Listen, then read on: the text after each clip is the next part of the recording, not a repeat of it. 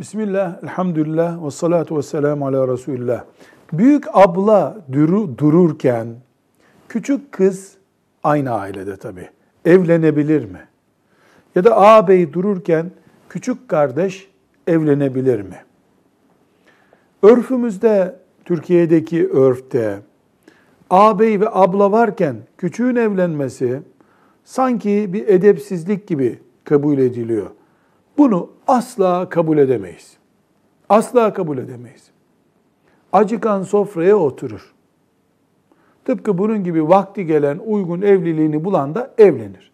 Ama psikolojik bir vaka vardır ortada. Rahatsızlığını yeni atlatmıştır. Ablayı 3 ay 4 ay daha bekleyelim denir. Ha, bu insani ilişkinin şüphesiz değeri yüksek. Ama abla durduğu için kız kardeş evlenilmez sözü yanlıştır. Biz kadere iman ediyoruz. Kaderde vakti gelen nasibini bulur, evlenir, gider.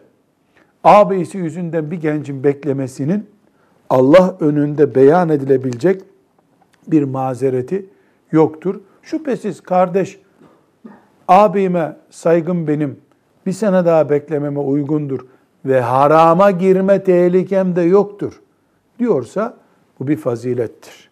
Velhamdülillahi Rabbil Alemin.